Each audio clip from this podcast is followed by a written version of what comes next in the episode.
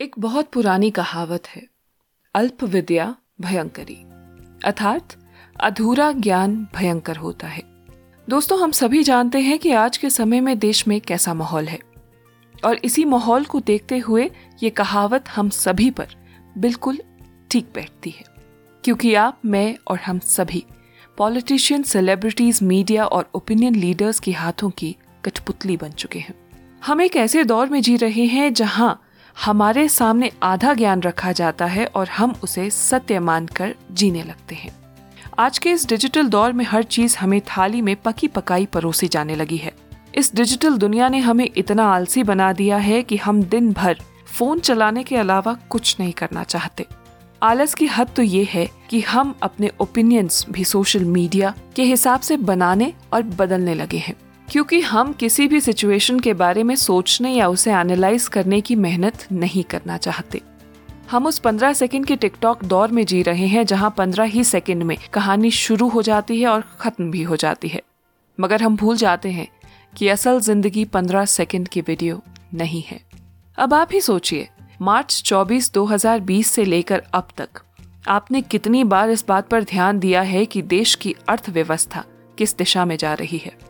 पूरे देश में छोड़ दीजिए। आप ये सोचिए कि आपको पता है कि आपकी गली मोहल्ले, गाँव या शहर में कितने हॉस्पिटल्स हैं। उनमें कितने आईसीयू बेड्स हैं या फिर ऑक्सीजन सिलेंडर्स पर्याप्त मात्रा में है भी या नहीं? क्या आपको इस बात का एहसास है कि देश में कोरोना की क्या स्थिति है? और अगर इस समय आपको कोरोना या कोई भी बीमारी हो जाती है तो क्या आपके इलाके में इस तरह की स्वास्थ्य सुविधाएँ हैं जो आपका इलाज कर पाएँगी? याद रखिएगा बीमारी दस्तक देने से पहले नोटिफिकेशन नहीं देती। सोचकर बताइएगा कि कितनी बार आपका ध्यान इस बात पर गया कि बॉर्डर पर हमारे सैनिक दिन रात पाकिस्तान, चाइना और नेपाल का सामना कर रहे हैं।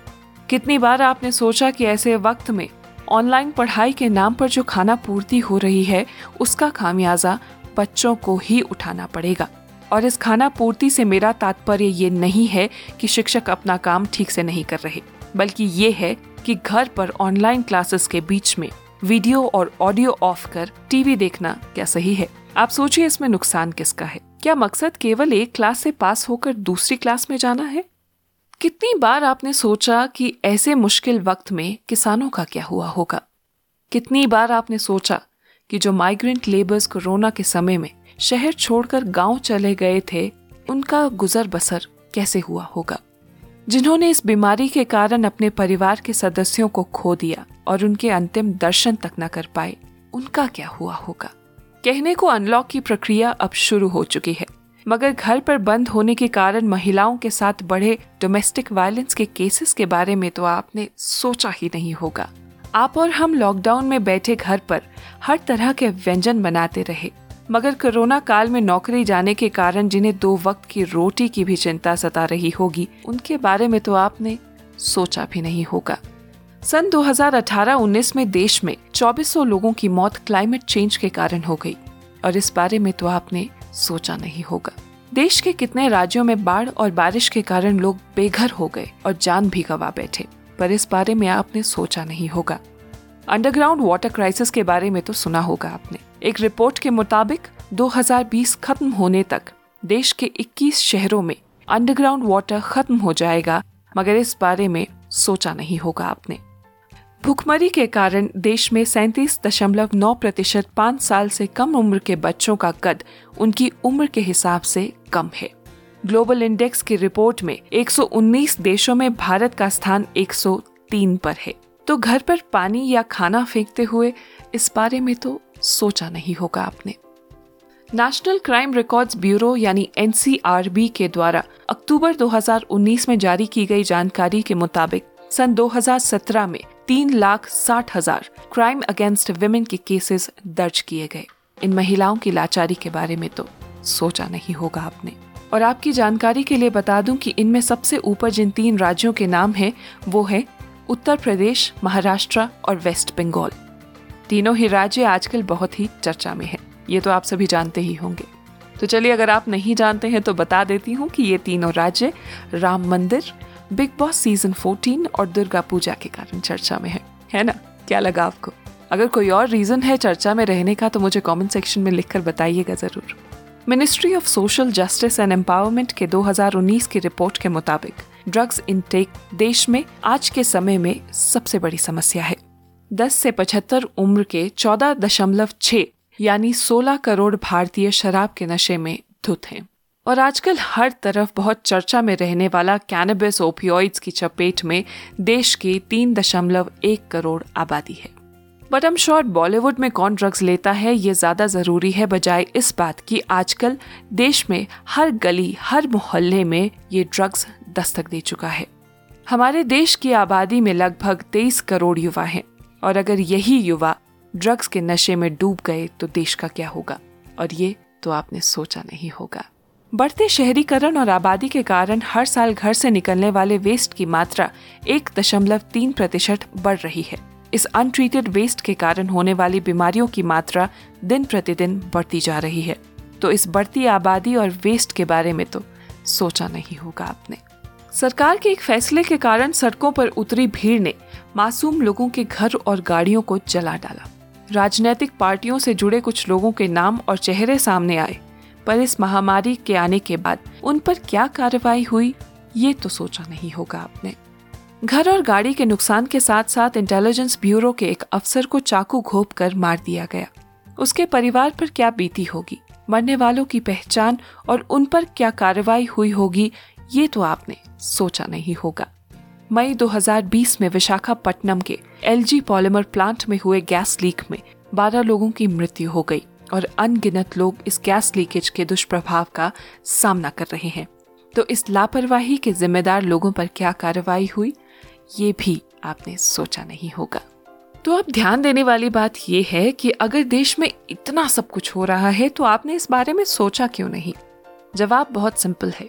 सोचा इसलिए नहीं, क्योंकि इस समय पूरा देश एक कलाकार की मृत्यु के तीन महीने बाद भी मर्डर मिस्ट्री सॉल्व करने की कोशिश में शर्लॉक होम्स और ब्योमकेश बख्शी बना हुआ है। कलाकार की मृत्यु कैसे हुई और किन हालातों में हुई, ये हम सब जानना चाहते हैं। परिवार न्याय की उम्मीद लगाए बैठा है और ये उनका हक भी है। बहुत अच्छी बात है कि इस मामले में देश एकजुट खड़ा रहा। लेकिन क्या एक समझदार, एजुकेटेड नागरिक होने के नाते हमारा फ़र्ज़ नहीं बनता कि इसके साथ साथ हम देश में घट रही अन्य महत्वपूर्ण घटनाओं पर भी ध्यान दें। देश की तीन इन्वेस्टिगेटिंग एजेंसीज केस की पड़ताल में दिन रात मेहनत कर रही हैं।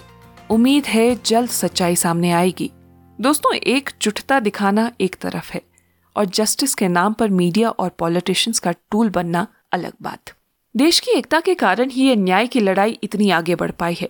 मगर हम इन सब के चलते ये बात नहीं भूल सकते कि देश में ऐसे और भी मुद्दे हैं। देश की एकता के कारण ही ये लड़ाई इतनी आगे बढ़ पाई है। मगर इन सब के चलते हम ये बात नहीं भूल सकते कि देश में ऐसे और भी मुद्दे हैं, जिन पर हमें ध्यान देने की ज़रूरत है और साथ ही उन पर काम करने की आवश्यकता भी है। देश के हर नागरिक को फ्रीडम ऑफ़ स्पीच यानी अभिव्यक्ति की आज़ादी है। ये अफसोस की बात है कि अपने राइट्स को एक्सरसाइज करने पर हमारे देश के कुछ सम्मानित नागरिकों को इस प्रकार के बदले की भावना में लिए गए कदमों का सामना करना पड़ा। ऐसी मुश्किल घड़ी में ही देश की एकता की परीक्षा होती है। एकता से मेरा तात्पर्य दिल्ली में हुए दंगों से बिल्कुल नहीं है। एकता और एकजुटता दिखाने के और भी अनेक तरीके हैं। अब आप सोचिए कि इस तरह के इनटॉलरेंट और आलोचना सहन न कर पाने वाले लोगों को सत्ता पर किसने बिठाया? क्या हमने राइट टू वोट का सही इस्तेमाल नहीं किया? वैसे जब इनटॉलरेंस की बात होती है तो बहुत से जाने माने प्रसिद्ध नाम मेरे जहन में आते हैं। सोचने वाली बात है कि ये लोग जो एक समय पर देश में सुरक्षित महसूस नहीं कर रहे थे इंटॉलरेंस के नाम पर अपने अवार्ड्स लौटा रहे थे आज जब उन्हीं के राज्य में इस प्रकार की घटनाएँ हो रही हैं तो वो कहाँ है? देखिए, मुद्दा किसी पार्टी का नहीं है। मेरा मकसद किसी पार्टी की तारीफ़ या आलोचना करना बिल्कुल नहीं है। अगर कुछ लोगों को देश में सुरक्षित महसूस नहीं हो रहा था और उन्होंने इस बात को लेकर अपनी आवाज़ उठाई तो इसमें कोई बुराई नहीं है। फ्रीडम ऑफ़ स्पीच है हमारे देश में और उन्होंने अपने राइट्स को एक्सरसाइज किया। परेशानी यहाँ इस बात से है कि जब पूरे देश में इस बात का गुस्सा है कि एक पूर्व नौसेना के अधिकारी को उनके घर पर जाकर पीटा गया और two times national awardee Padmashri से सम्मानित अभिनेत्री को सार्वजनिक तौर पर पब्लिक डोमेन में धमकी दी गई, गाली दी जाती है, उनका दफ्तर तहस नहस कर दिया जाता है। और विरोध होने पर जवाब में कहा जाता है कि पूर्व नौसेना के अधिकारी पर हमला होना एक सहज प्रतिक्रिया है। एक महिला का सम्मान ना करने वाली सत्ता का विरोध करने पर धमकी दी जाती है कि पानी में रहकर मगरमच्छ से बैर नहीं की जाती। तो ऐसे समय में देश में सेफ़ फील ना करने वाले ये लोग चुप क्यों हैं? लेकिन अगर असहिष्णुता यानी इनटॉलरेंस की बात हो ही रही है तो हमें यह भी याद रखना होगा कि सत्ता का चेहरा एक है, मगर इसे चलाने वाले तीन हैं। तो केवल एक ही को प्रश्न करना गलत है। तीन में से एक संगठन की प्रमुख तो महिला है। तो अब आप सोचिए कि यदि एक महिला दूसरी महिला का दर्द नहीं समझेंगी तो ये देश की महिलाएँ किससे उम्मीद रखेंगी? वैसे मैं आपको बता दूँ कि माना अभी सरकार देश में हुई घटनाओं की बहुत आलोचना और निंदा कर रही है, मगर सवाल तो उनसे भी बनता है कि उन्होंने अपने कार्यकाल में एक मशहूर कॉमेडियन का घर क्या ऐसी ही किसी घटना के कारण गिरा दिया था। दोस्तों, आज के मेरे इस एपिसोड का मकसद किसी भी तरह का पॉलिटिकल डिबेट करना नहीं है। मकसद मेरा वही है जो मैंने आपसे एपिसोड की शुरुआत में कहा था। आज के एपिसोड का मकसद है आपको इस बात का एहसास दिलाना कि किसी पार्टी, संगठन या व्यक्ति विशेष पर आँख मूंद कर इतना विश्वास ना कर लें कि आपको इनमें बुराई दिखना बंद हो जाए। देश में घट रही घटनाओं को सिर्फ़ देखिए, सुनिए मत। उसके बारे में विचार कीजिए, उसे एनालाइज कीजिए। सरकार पार्टी या व्यक्ति विशेष द्वारा उठाए गए अच्छे कदमों की भी तारीफ़ कीजिए, लेकिन साथ ही साथ याद रखिए कि रचनात्मक आलोचना यानी कंस्ट्रक्टिव क्रिटिसिज्म से भी पीछे ना रहें। ये देश के विकास के लिए बेहद ज़रूरी है। अपनी अल्प विद्या का फ़ायदा मीडिया पॉलिटिशियंस या ओपिनियन लीडर्स को उठाने ना दें। सोशल मीडिया पर ट्रेंड कर रहे शब्दों को बिना जानकारी के इस्तेमाल ना करें।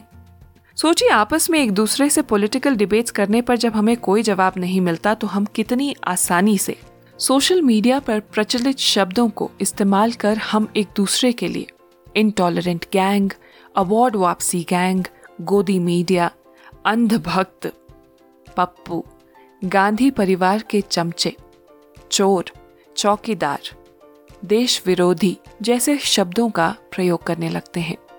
क्या आपको लगता है ये सही है? आखिर में मैं आपसे सिर्फ़ इतना कहना चाहती हूँ कि देश में चल रही हर प्रकार की गतिविधि में दिलचस्पी लें। सवाल उठाएँ, तारीफ़ करें, विरोध करें, मगर एकजुट होकर। आप अपने आप को हर तरह की चीज़ों से अपडेटेड रखिए, वरना फिर कोई आपकी अल्प विद्या का फ़ायदा उठा ले जाएगा। अंत में एक और बात। सरकार के पक्ष में बोलने वाला हर व्यक्ति भक्त नहीं होता। और सरकार के विरोध में खड़े होने वाला व्यक्ति या सरकार की आलोचना करने वाला हर व्यक्ति राष्ट्र विरोधी नहीं होता। याद रखिए कि यह सब एक पॉलिटिकल एजेंडा है और कुछ नहीं। धन्यवाद।